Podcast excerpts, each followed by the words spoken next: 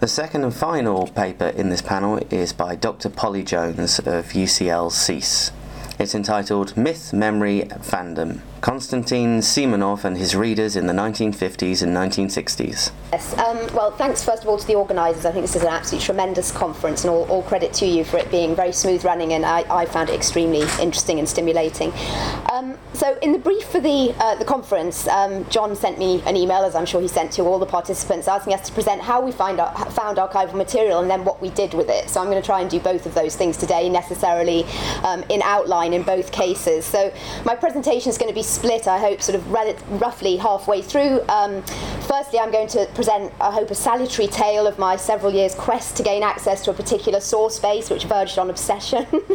and then, uh, secondly, I'm going to uh, give a very brief outline of the kinds of arguments that I've been able to make um, with those sources, uh, which I found tremendously useful and which has made a really big difference to the uh, book that I'm currently writing up. So, my paper today uh, is about this man, Konstantin Simonov, and it's about how I found readers letters written to him in response to his two Khrushchev era novels.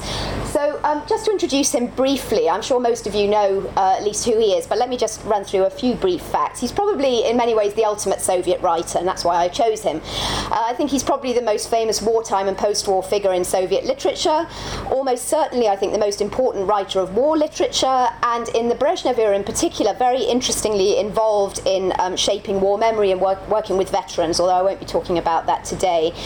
Um, as Orlando Figes has recently argued in The Whisperers, I think Konstantin Simonov is an ideal figure to trace the trajectory from Stalinism to post Stalinism and to explore the complexities of de-Stalinization. Uh, he himself had a very complex and personally difficult journey from being a fairly orthodox Stalinist to spending virtually the entire post Stalin period investigating and, and re- redrawing the figure of Stalin, thinking about the terror of 1937, and rewriting the uh, fictional uh, narrative of the war.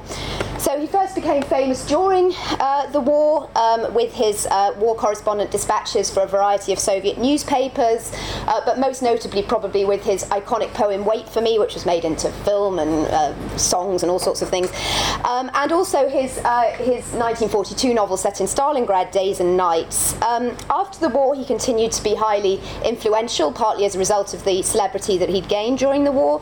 Um, he was uh, the, the author of this post war novel, which was actually the first novel to feature some of the characters of the uh, novels that I'll be talking about today.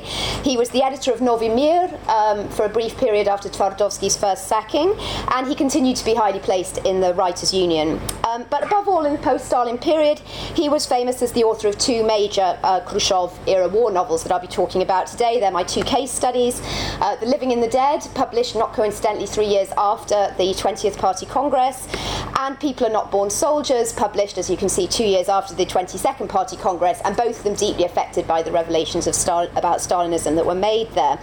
And even actually his, his sort of high Brezhnev era sequel, and in fact the end of that, that trilogy that he published in the early 1970s, also continues to rethink the issue of Stalinism, although he was subject to a lot more censorship by that point. So today, then, the uh, the two uh, novels I'll be talking about, *The Living and the Dead* and *People Are Not Born Soldiers*. These are some examples of Soviet and post-Soviet editions. They continue to be very uh, bestsellers in the post-Soviet uh, book market. Um, they uh, were translated. This is the translation of uh, *Living and the Dead* from a books book-selling journal of the 1960s. they were made into films. Um, this was a Khrushchev era film and a completely butchered Brezhnev era film, which Simonov actually removed his name and the title of the novel from because he, he felt it had been so butchered by the censors. Now, both of these novels offer um, a sort of de-Stalinized vision of the early war, not completely, obviously, but they do offer groundbreaking portrayals of Stalin himself, uh, of 1937, and of the massive, massive losses and humiliations of the early Soviet war effort. There are two main heroes in both of these novels. Uh, one is a uh, prisoner of war who has to break out of encirclement several times and suffers the consequences once he returns. Um, the other is a victim of 1937 who returns uh, to fight directly from the Gulag. Uh, Stalin himself appears at length in the second of the two novels, People Are Not Born Soldiers, and that's one of the most detailed and direct portraits of the leader in literature, and it's very important in terms of reader response. For all the evident importance of these novels in the thaw and in de-Stalinisation, I was very struck when I was reading the scholarship on Simonov, which is mostly um, in, in Russian, um, that nobody had really uh, paid any attention to the letters that were sent to him um, in response to these two groundbreaking novels, um, even though they all alluded to the fact there were thousands of them. And this uh, set me off on a very long journey. It struck me that if I could only find these letters and read them, that they'd be a great untapped resource for investigating not just the reception of Simonov, though that's interesting, but I think as a representative case study of the reception of de-Stalinisation as it was orchestrated in mainstream Soviet literature. Now, I had no idea when I first started looking for these letters of how difficult it would in fact be to get hold of them, but nor did I have any idea how useful and moving um, I would actually find these letters uh, once I did get hold of them. And I hope to evoke some of that um, with, with the extracts that I'll be showing you later on. Um, I eventually used this material to write a chapter of my uh, monograph on the reception of Soviet literature about Stalin, the terror, and the war. Um, and I'm going to outline the argument of that chapter later on. So my paper is going to outline firstly how I actually went about obtaining a corpus of about 700 um, such letters. Secondly, very briefly, um, some of the methodological and theoretical problems that they might pose as sources. And finally, I'm going to show you a few extracts on the basis of those to outline some of the kinds of arguments that I make on the basis of those about public and popular, uh, public and popular memory of Stalinism. So in that sense, how one moves from the archive text sort of beyond the text, if you like, to uh, respond to the rubric of the conference. Um, so my story uh, begins. Uh, we've already seen this picture, I think, in JJ's presentation from the Russian internet. This is uh, the Russian State Archive of Literature and Art. Now there are some specific uh, difficulties of conducting research in RGALI, shall we say, and I'm not going to tell you a horror story, but we've had this figure Dima mentioned several times, who runs the uh, reading room with a reign of terror. I've known him for 10 years. We've had our ups and downs. It's sort of like a, a sort of dysfunctional marriage, really. But uh, in any case, there, there, are certain uh, problems with RGALI. The other one I think JJ also mentioned is that it takes a long time to get hold of material, and both of those features of RGALI will feature in what I'm going to say. Um, but I think in general there are lessons that I can um, extrapolate from my experience of working here that are applicable to all post-Soviet archives. I think one is the value of perseverance. Two is the need to use all possible uh, contacts or sviazi. And third is the need for Stakhanovism once the materials finally arrive. Um, so, for a long time, when I was researching the reception of these two novels, I resigned myself to um, only having the letters, which I found quite early on, held by the journals Znamya, in which both the novels had, had, had been published. And I knew that there were a lot more out there just from traces in the, in the scholarship and so on. I then I, I found uh, Simonov's personal fond in RGALI also quite early on, but uh, uh, written on the opus in very large capital letters, it said that it was closed except with the permission of the relatives. So that was the first obstacle. The second obstacle was then when I asked Dima uh, how to get hold of the contact details of the relatives or how I should go about um, doing this, he told me that the relatives didn't actually want to be approached for 20 more years. And uh, I remember this moment as a mo- I thought, well, okay, well, when I'm 55, I guess I'll write a biography of Simonov, but I'll give up for now. And then this April, I thought, no, actually, I, I was back in Moscow on the Russian Archive Training Scheme uh, trip, and we were in the office of the director of RGALI, uh, Tatiana Goryaeva, who's a, a, legendary figure. And I asked her, rather sneakily, to verify the information that Dima had given me. And she said, by contrast, that no, I didn't have to wait 20 years, that actually I could contact Simonov's relatives and ask for permission. She said it wasn't guaranteed, but that I should certainly try. She gave me the phone number of Yekaterina uh, Kirillovna, um, Konstantin Simonov also w- went by the name Kirill, hence the patronymic, um, and uh, said, call her. So, without letting myself kind of get too terrified, I called her immediately and she was very nice, but she said, I'm sorry, I'm in Paris and I'm on a roaming tariff. Please, can you email me instead? It's too expensive to talk. So, I sent her a long email explaining what, what I wanted to do uh, with the material, what exact files I wanted to look at, my reasons for needing them, and so on. She was very nice and she was very interested in why I wanted to look at her father's archive. Um, I think she was quite sort of honoured, really, that somebody wanted to dig around in these readers' letters. And um, she authorised the request. I went back to Dima, brandishing this email. He said, No, you need to get another email written in a particular form. So I did that. Um, and then finally, I was authorised to order the materials, which then, of course, took another week to arrive. So by the time I finally acquired the material, I only had a week left in Moscow. So, as you'll see, I had to resort to uh, illegally photographing some of the documents, I'm afraid, as well as working every single possible hour that RGALI was open to notate the, this corpus of letters. And that's where my point about Stakhanovism uh, comes in. So, uh, how much and what kind of letters did I find then? Well, I found about 700 unique letters. I found there was quite a lot of duplication between the files and between um, the Znamia letters and the, the Simonov letters. So that's obviously quite a quantitatively significant um, corpus of letters, although still a self-selecting section of the readership and, of course, not representative of the whole sort of Soviet population. But I did feel that on reading them, a few fe- features made them uh, genuinely uh, useful. One was that they, they lacked the kind of metropolitan intelligentsia bias that we often run up against, especially I'm thinking of the, the pioneering work of Denis Kozlov with the archive of Novy Mir readers' letters, where he freely admits that there's a, there's a very clear bias. These come from all over the Soviet Union, and that, that's interesting, I think, although I haven't sort of tried to make any kind of arguments about different Republican sentiments about these novels, but I think they're very diverse. Um, they are uh, largely, as we would probably expect, from veterans, which also makes it interesting, and lots of um, a, a very high, well, a third of the letters at least are from women, um, which I think evokes a different experience of war. For my purposes, it was also extremely interesting that about, well, a, a small percentage, but this was still obviously, if you can imagine this large corpus, this was still quite a large number of letters, were from terror victims and from uh, people who had suffered problems after breaking out of encirclement during the war. And so uh, I was able to see how victims of those two Stalin, quintessentially Stalinist experiences reacted to seeing their experiences reflected in Soviet fiction. I've mentioned also the point about uh, gender there. I should say that I'm not doing quantitative analysis on these letters. I don't believe I've seen all of them. Um, I don't. I'm not sure that they're all there to be seen. Some of them may have been destroyed. Some of them may be hidden elsewhere. What I do with them, as you'll see, is to do a sort of qualitative analysis of the diversity of the discourse around issues to do with Stalinism and around the de-Stalinisation campaign. Um, but before I get on to that, just a few remarks on practical issues, just to show you a few of these documents. Now, um, the first thing, uh, not sure if you can see that very well, but it's a handwritten slide and a, a typewritten slide. Uh, the, the, single best moment of all of this, apart from actually being able to order the materials finally after my years of struggle, was that I found that um, all of the materials, almost all of them, had been typed up. Um, unlike with most uh, surveys of readers' letters, I didn't have to contend very much with the issue of handwriting. I think this was down to the fact that Simonov was uh, very rich by this point, very privileged, probably had a team of secretaries whose job it was to write up readers' letters, and they came in in their thousands, and so they'd obviously been sort of catalogued.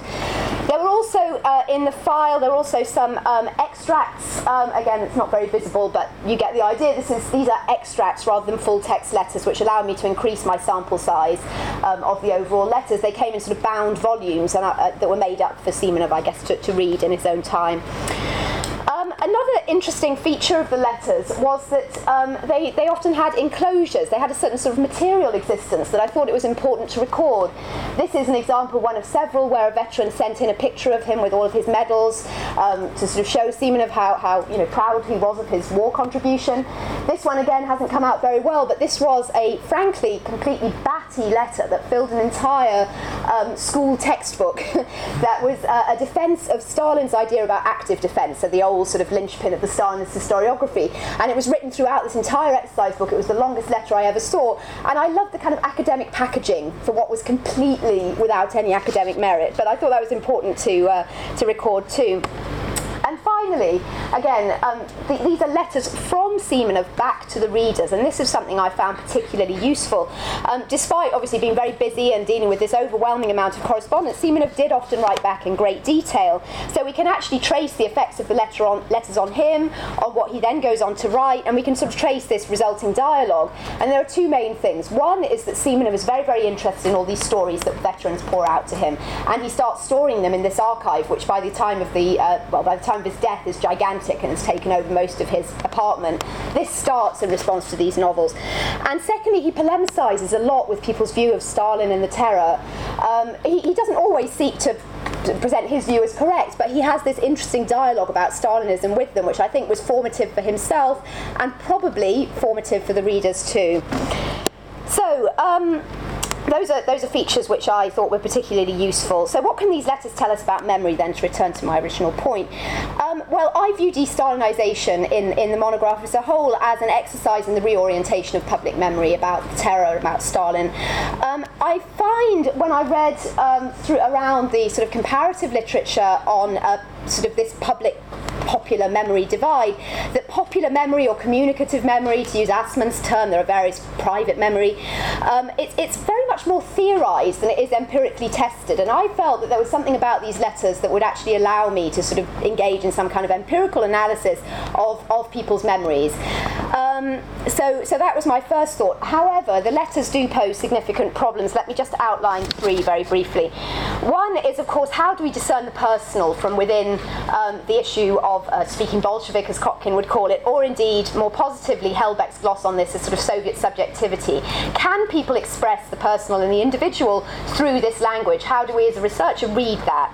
Um, there's a lot of sort of Soviet phrasing in these letters, ranging from people talking about, um, you know, the, the, the war as a kind of tempering experience, yes, so how the steel was tempered. There's a lot of kind of Soviet novel master plot, yes, to use Katerina Clark's um, novel, and so on. These are optimistic narratives. Are they, are they genuine? What do we do with that kind of apparently Soviet language? Is it, is it contaminating force, or is it something that people are using more positively, as Hellbeck would argue? Um, secondly, these are texts about tra- uh, terror and war, so to some degree they are trauma narratives. And as any trauma theorist will tell you, uh, trauma can often not be voiced, or it's resistant to articulation or expression. So how do we read between the lines? How do we read for what's not there, what people can't still talk about? Uh, and finally, and I'm going to come back to this point at the end, uh, Jay Winter and George Mosse have talked a lot about how war memory in particular is shaped by a very powerful urge to redeem or to mask or to transcend senseless loss and death and grief. Um, so again, is there an issue here of self-censorship? What are people not saying? Um, okay, so the first thing I needed to do then when I was tackling these letters was to think about the uh, longer context which had shaped them. There was a tradition of letter writing to Simonov that shaped uh, the post-Stalinist no- novels' uh, reader response in very fundamental ways. And it started in the war. There's Simonov dressed as a soldier, and there he is at the bottom posting his copy to, I think, Krasnaya Zvezda during the war. And in response to everything that he wrote in the war, he was highly prolific. He got thousands of readers' letters, and Figes has looked a little bit at this, as have some other scholars. Um, uh, there were lots of fan letters, in other words, and I think they shape um, the genre of the fan letter after Stalin's death. Um, from the time of his first dispatches, readers um, acclaimed his physical and his emotional closeness to the soldiers. That is, he was seen as somebody who really got into the trenches, got down and dirty, and then also who was able to express uh, what soldiers were feeling. I've given you a couple of examples. This is from a published collection of um, readers' letters, but they do seem to accord with what people have found in the archives for the wartime reader response. Um, so there's this belief, in other words, that readers could pour out personal emotions and individual war traumas to him, and that continues in the post-Stalin period. I think his wartime celebrity creates a sort of sense of trust in Simonov in two ways. Uh, one is a sort of sense, a trust in, in, the veracity of the information that he's presenting, uh, and secondly, a trust that people can tr- entrust their own stories to him. Um, and this sense of trust, I think, in Simonov, and we see um, various in, in the post-Stalin letters, we see references to his um, wartime reputation and people just carrying on seeing him in the same vein. Um, there's another couple of examples. Yes, this idea that he, he's still telling the truth, in other words. Now, on the one hand, I think that meant that readers' letters in the, in the post Stalin era continued to be unusually personal, full of personal war memory and honest about individual emotions and trauma. But I think it also creates a kind of generic sort of template of affect or an expectation that, that readers should express their emotions, and that almost verged on the impersonal or the generic. So that was one thing I had to think about. I think also often because readers trusted him so much, they also trusted in his conclusions and didn't challenge them. That wasn't true by any means of all of all readers, but there's this sense of deferring. You're right, Simonov. I don't have anything else left to say. And certainly, when I looked at all of the uh, letters, a good half of them were simply just responses uh, asking for a sequel, asking what happens to the characters next. Now that's interesting in and of itself. People want to know that the characters survive. In fact, they actually don't, and there's a whole kind of Brezhnev era kind of scandal when he kills off the two main heroes, but that comes later. Um, but nonetheless, I mean, a lot of these letters are quite generic, is, is what I'm trying to say. But um, what I want to look at today are the more elaborate responses. Um, so let me give you a few examples. First of all, as uh, this sort of template set in wartime would lead us to expect, there's an awful lot of emotion washing around in these letters. They had a kind of hydraulic effect, to use Barbara Rosenwein's rather um, dismissive term for sort of emotional release. Um, how widespread and how genuine are these? And I've given you a few examples here. Um, may seem I don't know. I, I, I find it difficult to read these, and in some ways, I think one has to take it absolutely seriously. That this is um, these are genuine emotions, but clearly some of it verges on um, the, the hysterical. I think having I think one has to work on instinct here. I've read hundreds of these, as I've said, and I've also read a lot of other reader response to other Soviet readers, and I do think there seems to be something uniquely cathartic and sincere about these letters. So I, I, I think one has to bring a certain sense of instinct here. It's difficult to prove. I think they do suggest that reading these two novels was cathartic for a population whose experiences of suffering during the war and whose contribution to victory had been systematically elided for most of the post war period. Okay, so um, secondly, um, paradoxically, perhaps, a lot of these letters actually use the language of trauma. Now, again, as I've said, trauma theory would tend to suggest that trauma is inexpressible, it's impossible to capture or to understand. And many, uh, many of the women, especially who wrote Simonov, actually used the literal language of trauma. Yes, Cathy Caruth's reminds us that, um, that trauma means wound. Now, here's one example, this is one of several, um, from a female uh, writer who wrote and said that she didn't want to read the novel. She didn't enjoy reading the novels because it caused her wounds to reopen and to bleed again. So there's this sort of sense of reluctance really to confront the wartime trauma. Simonov, and this is where his responses become particularly valuable, right? He writes back and says, I understand that you have this trauma. So he, on the one hand, he's emotionally sympathetic, but on the other, he says, no, actually, I believe that I have to confront this trauma. And this is something he believes the whole post-Stalin period, that he has to document the experience of war in all of its truth about the living and the dead. Yes, this, this was, this was a, a belief that he had. So here we see a reluctance, I think, to confront trauma, but in many cases, these letters seem to have been more curative. People do seem to have read them in ways that uh, read the novels and experienced a form of kind of healing, or that's what they allude to in the letters, at least. There seems to have been a genuine usefulness in these novels for working through trauma, to use. Um, Dominic Le idea. On the one hand, this idea that when, when readers uh, wrote back, that they were able to out, you know, they, they were able to engage in kind of outpouring of their own stories. This was a letter from a man Lopatin who wrote with his, this information about his autobiography or this loss that he'd suffered in his family, and he said it's easier when I tell you about my living and dead. So this sense that this sort of macro narrative of the novel is reflecting the micro narratives of the of the readers. On the other hand, there's this sense that the novel also functioned as a kind of memory site um, uh, in in which to in which to mark uh, otherwise unmourned and, and therefore haunting deaths. It perhaps provided a sense of closure. People writing in saying, yes, this is actually a novel about my the people who I lost and whose deaths I, do, I don't know the circumstances of their deaths, but I'm going to substitute the novel characters um, for that. Um, now, Simonov, when he responds to these sort of letters, emphasises he's not writing a documentary novel, but at the same time he does say, yes, I did meet people who are like your your husband or your brother, or and, and he says that actually he used real life people as character prototypes, and we know that from the history of the drafting of the novels. And he promises to use a lot of this biographical information and starts to collect this archive that I alluded to.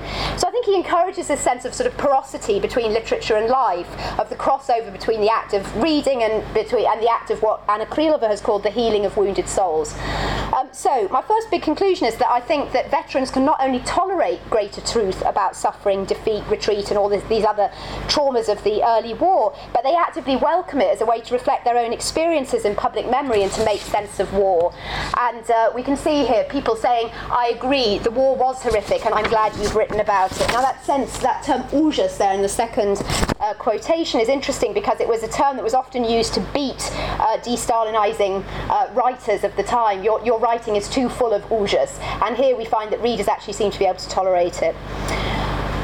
Okay, now on the other hand, I found that conversely, Simonov's attempts to tell the truth about terror before and during the war was met with much greater critique and cynicism, largely from victims themselves. So on the one hand, these victims write to him and say, I'm very glad that you're now reflecting my experiences in Soviet literature, but they suggest that actually the experiences don't fit in Soviet literature, that they sort of explode the boundaries of the socialist realist master plot, the kind of optimistic narrative. Um, they explode the sort of Soviet identity. Um, oh, sorry. Yeah. So we have uh, these are examples of people who either themselves experienced encirclement or knew people who had. And uh, the second one I think is particularly interesting. It says Sintsov, this is the one of the heroes, his path out of encirclement didn't lead where you led him, but at the very least to a verification camp. So this kind of cynicism. Uh, you can't give a happy ending to these stories. It doesn't fit within the socialist realist uh, master plot. Um, similarly, uh, with the truth about terror, again, people who'd either experienced terror themselves or who knew victims of 1937, again, they're pleased that they can see their stories reflected, but they think they've been imperfectly reflected um, within the bounds of this Soviet novel. Um, the woman on the right hand side, Adamova, said that, you know, it, this was an enormous school, one could emerge devastated, having lost faith in everything. This is exactly not how the character is portrayed in the novel. He sort of says, well, I, you know, it was terrible that I had to go off to the gulag, but here I am ready to fight again. She says, no, that's not true, and actually, I'm going to give you my autobiographical information so that you can refine your picture and actually tell the, the truth. So I think there's a difference here between the truth about war and then the truth about terror. The truth about terror seems to be much more troubling to his readers. And finally, um, the truth about Stalin. As I said, um, much more response um, to the second novel where we've got this long scene with Stalin. Um, now, what I was struck by in the letters, there weren't all that many that talked about Stalin, but there were, you know, a fair number, um, about, about 10% of the letters. Um, both, uh, uh, what struck me was that they were st- totally dichotomous. There was nobody who was happy with the picture of Stalin. There were very, very pro-Stalinist uh, letters and very, very anti-Stalinist letters. And I think both of them actually show the difficulty of apprehending the truth about Stalin, how little real knowledge there was about Stalin and little historical information. So the first set here, um, these are pro-Stalinist letters, of which uh, pro and anti-Stalinist letters were about equal in number. So an example here I, I, liked in particular because it's a sort of catechism. It's sort of saying Stalin led us to victory. It reminds me actually of Stalin's kind of de- um, speech at Lenin's funeral. I don't know if it's a coincidence, but uh, in any case, we can see here this really almost um, religious belief, this idea that the cult is a kind of political religion, so it's not amenable to the factual critique of de-Stalinization. On the other, we have people saying, well, it's all very well what you're saying about Stalin, but actually emotionally, I can't dissociate myself from him. Uh, again, it's not vulnerable to this kind of factual critique. Then anti-Stalinist letters, finally. Again, one would expect that these letters would sort of uh, present a more truthful or a more realistic or demythologized picture of Stalin. What I actually find, found, though, using the work of uh, Ros Marsh and Margaret Ziolkowski, who've written about portraits of Stalin in dissident literature, so applying it to these letters, was that actually they're not really telling the truth about Stalin. What they're doing is inverting the tropes of the cult. They're being sarcastic about the language of the cult. Uh, for example, in the left hand side there, we can see um, this idea that he's not this kind of monumental figure that we see in the cult, but he's a pygmy, he's puny, he's covered in pockmarks. Well, you know, that, that was obviously a rumour that was circulating at the time, right? People sort of knew that, but they, you know, this sort of sense they don't really know who he is, so they're sort of inverting the tropes. Uh, uh and in the, se- in the second quotation, we can see that as well this sarcasm about the genius of Stalin and the, uh, the fact that he's a vozhd, a great leader, but actually he creates this awful mess at the start of the war. Okay, so then my last point finally um, truth about the war as a whole. I think, uh, judging by these letters, uh, the majority of letters did still seek to redeem the price of victory um, and to, in a way, to mask or to transcend the unnecessary deaths caused by both the pre war terror and by Stalin's miscalculations at the start of the war. I think for the majority, um, and th- this is uh, using again George Mosse and Jay Winter's idea about what war me- how war memory functions, I think for the majority, the image of the triumphant Narod, yes, remained intact intact, um, and it remained, and the war remained a usable part of the post-war and post-Stalinist regime. The war myth survived, in other words, this, this attempt at demythologization. So let me just very briefly conclude. So I argue in the chapter that I've based on these sources that I found that more truthful Soviet war literature fulfilled an important function. Uh, it helped reveal tr- the truth about the war, it helped people to confront the trauma of the war, and it helped in thinking about the Stalinist past and in inserting personal stories into public memory, although some of them clearly threatened um, Soviet socialist realism, as I've, as I've said. I argue that this closer relationship between fictional relation, uh, representations of the war and actual experience meant a closer relationship between writers and readers and a greater success for Soviet literature and its avowed popular or narodny functions. I think these letters also show that greater truth about death and injustice was still not incompatible with the redemptive teleology of war. So I think this was a workable form of public memory, in other words, that Simonov was attempting, um, and arguably more so than the more mythic, varnished war cult that the opponents of de-Stalinisation imposed after Khrushchev's fall. And when they did that, they increasingly targeted exactly Simonov, uh, precisely him, and his attempts to expand on the whole truth um, uh, in the later 1960s. They alleged that to be corrosive and depressing, and I think the evidence I have here of popular memory shows that that's actually not the case at all, but that's the argument that's used, right, by, by um, these proponents of re-Stalinization. Um, now, Simonov thereafter then had to find ways, new ways, after the fall of Khrushchev, to keep real veteran memory alive and to explore Stalinism in, in sometimes more private settings. Because of his fame and his patronage ties, he was uniquely placed to do so, but even he struggled with publication bans and censorship, and I talk about that in the final chapter of my book. But I think the story of Simonov and war memory and late socialism will have to wait for another book, and uh, for more permission from Yekaterina Kirillovna herself to delve further into this, what I found to a really, really useful archive. Thank you.